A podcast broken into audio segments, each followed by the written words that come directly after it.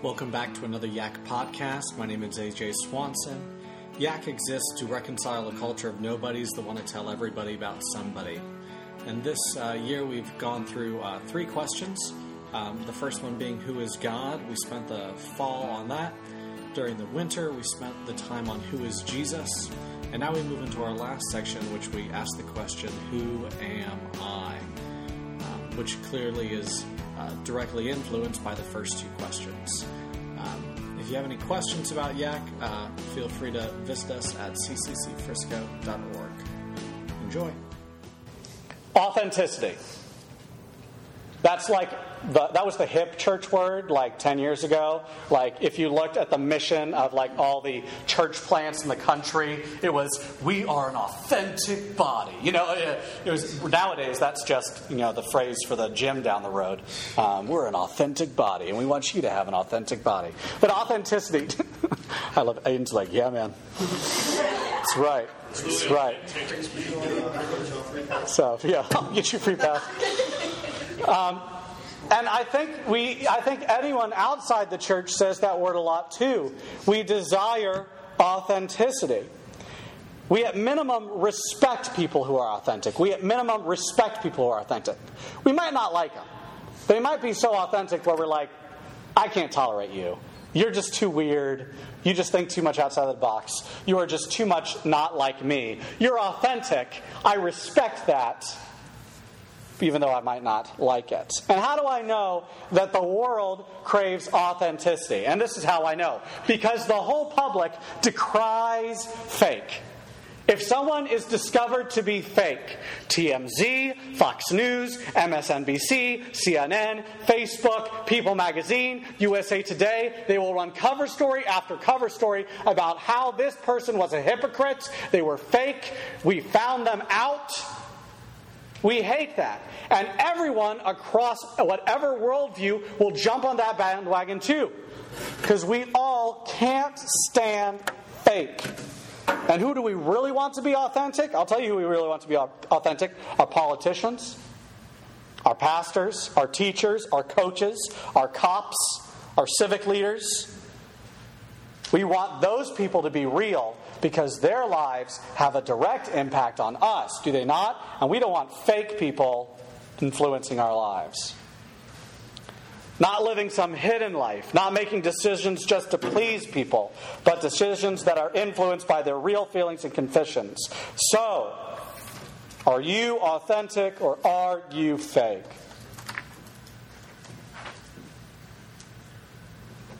I'm going to make a claim. It's the next fill in the blank. All of you are fake. I said it. All of you are fake. Yeah. Shots fired. Do what you want with it. All of you are fake. But I believe everyone in this room, including myself, put on a mask a good portion of the time in our lives. We put on a mask. Some of you live behind it 24 7. It's just one mask and it's very pretty. Others of you have like 20 masks that you hide behind. Some of you have begun to step outside of them.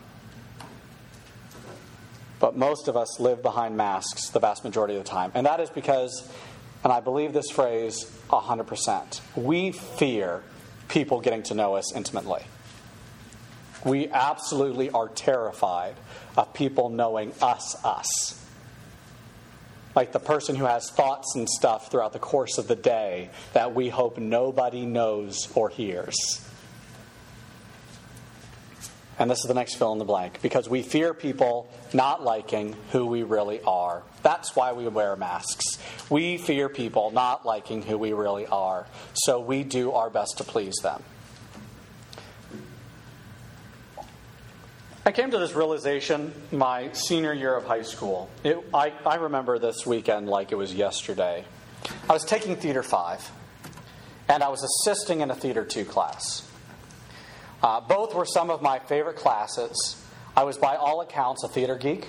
I was president of the International Thespian Society and won Actor of the Year for my school that year.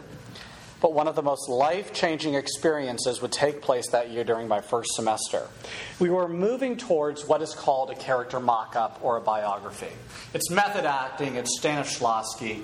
If you are a theater person, you might have heard these phrases before. But what he encourages you to do, whether you're mailman number two or whether you're the lead in the play, is to write a biography of the character so you know who you are.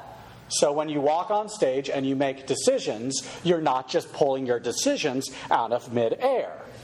You have a backstory, just like everyone else, even if you're mailman number two. And your actions, your mannerisms, and your personality on stage can be pulled from somewhere. It makes sense, right? Um, you have to know who your character is if you're going to convincingly play them. So you write a history of the character. How many brothers and sisters do they have? What are, what are their, where are they in their birth order? Do they come from a single family home? What are their aspirations? How confident are they? Why are they confident? All these things in life will contribute to who they are. Notice how there I said the word contribute. I think that's very key. The character is not just the oldest child of five who was raised in a home by his father because his mother passed away when he was young, who wanted to help people so he became a fireman, got injured, and is now working a mail gig. That does not define a person. Matt, what defines you is not that you are the oldest of two in a family home who plays baseball. That does not define you. Okay? What a person does, and this is your next fill in the blank, what a person does or has done does not define who that person is. What a person does or has done does not define who a person is, although it does contribute. And let me make this clear what, what I mean by that. We love to label people, do we not? We love to label people. She's, uh, you know, cheerleader, really excited person. Um, this guy's a jock. This person's a geek. This person's a nerd. There are differences. Um, this person, you know, has a loud mouth. This person's a gossip. This person's the baseball player. This person's the musician. We love labels because at the end of the day, we're so comfortable behind our own masks that we easily put masks on other people and treat them like the mask that we put on them. We do this all the time. It's called a first impression. Okay? You have a first impression of somebody, you build a mask for them in your mind, and you put it on them. And then as you get to know them, slowly that mask is pulled off or stuff is added to it. We do this all the time. But that does not what defines them.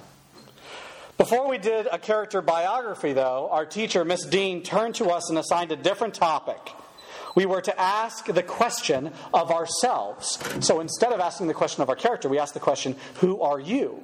We were to write our own biographies so that we would have a basis to write biographies for a character and in turn answer the question in the biography at the very end who are you so i went home and i wrote my biography oldest of three boys had both parents around started playing soccer and baseball when i was five stopped playing baseball when i was eight started singing in church when i was three had my first performance at the same time i played joseph in a christmas pageant woke up to the world around me when my cousin died when i was 13 was mad at the world for several years lost hope moved to hicksville I mean Charlotte. Found Jesus.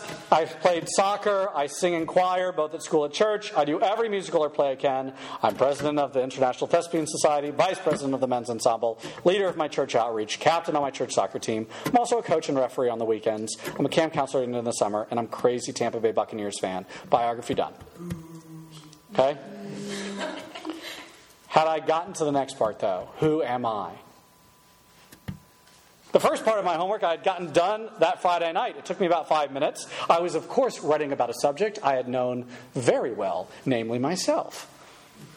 But that last question of who am I haunted me throughout the course of the weekend. And I remember not sleeping much of the weekend. And that Monday morning, woke up, the due date drew closer. I became anxious and worried, both for my grade and my sanity, when it came to answering what seemed like a simple question Who am I? I remember taking a shower that morning, wiping the fog off the mirror, staring at the mirror, and realizing I don't know what mask I'm wearing. Because I was a different person around my parents than I was around my soccer friends, that I was around my camp counselor friends, that I was around my church outreach team, that I was around my theater friends, that I was around my. You get the picture. I'd worn so many masks at this point in my life, I had no clue who the real AJ was. That old song, Who's the Real Slim Shady? Please stand up, please stand up. I felt like that. Hey, sit down. Who am I? Who am I? Have you ever felt that way? Ever stand yourself at the mirror, seen somebody smirk back at you, and you're not quite sure who it is? It's a little freaky. Again, they're not defined by what they've done, but what they want to be, but who not what they want to be, but who they are. And we have a friend who's asked the same question in the Bible. Her name is Ruth. She asked the same question in a book that has her name. So let me give you the um, Ruth for Dummies or the SparkNotes version. So, two Jews, Elimelech, everyone say that? Say it one more time. Elimelech? Elimelech. Okay, now you know some Hebrew. It's good. You're learning. Elimelech and Naomi moved to Moab. Moab are the descendants of Lot. The Moabites, I know, real clever, had been cast out of Israel and removed from interacting with Israel. Naomi's husband dies. Then Naomi's two sons die. So she is left uh, with her daughter in law, a Moabite, Ruth. Naomi decides to return to her native land and pleads with Ruth to go back to her mother so that she has a better chance of remarrying. But Ruth is loyal to a mother of her husband. She said to her, Your people shall be my people, and your God shall be my God. So, one of those phrases I love in the scripture that continues to pop up from time to time. And she returns to Israel with Naomi. Ruth displayed loyalty to Naomi, her mother in law. Upon returning to Bethlehem, you guys know where that is, Ruth goes and gathers wheat in the field of Boaz, a relative of Naomi's dead husband. Boaz, having heard of Ruth and her loyalty, finds favor on her. Boaz is one of their guardian redeemers. We could talk about that for a while. A guardian redeemer is one who is obligated to redeem a relative in serious difficulty. Somebody who's going to take care of him. Soon Ruth approaches Boaz and lays at his feet while he sleeps. This is a sign of submission in that culture. Boaz awakes and asks who she is. Granted, he is startled. It is late at night. He has just finished with a party, and he asks, Who are you? He already knows what she has done. He knows her name. They have interacted extensively before. Ruth replies this, though I am your servant. She has defined herself in relation to those who have guarded and redeemed her.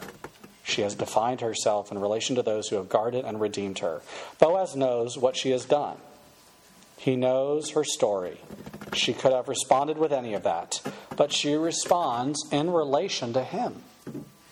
Likewise, here's your next fill in the blank. You have been defined by the one who created and redeemed you. You have been defined by the one who created and redeemed you. Romans 8, 14, and 15 says this For those who are led by the Spirit of God are the children of God. The Spirit you received does not make you slaves so that you live in fear again. Rather, the Spirit you received brought about your adoption to sonship. And by him we cry, Abba, Father. Romans 9, 25 and 26, he says in Hosea, it's actually quoting Hosea, I will call them my people who are not my people, and I will call her my loved one who is not my loved one. And in the very place where it is said to them, You are not my people, they will be called children of the living God. Well, I've preached on Hosea before. I've talked about Hosea before. So you have Hosea, Ruth, and us. They've all been defined differently. We have been bought, like Hosea, like Ruth, by Christ to become part of his family and act a certain way. But do we do that? And that is the basis of this series.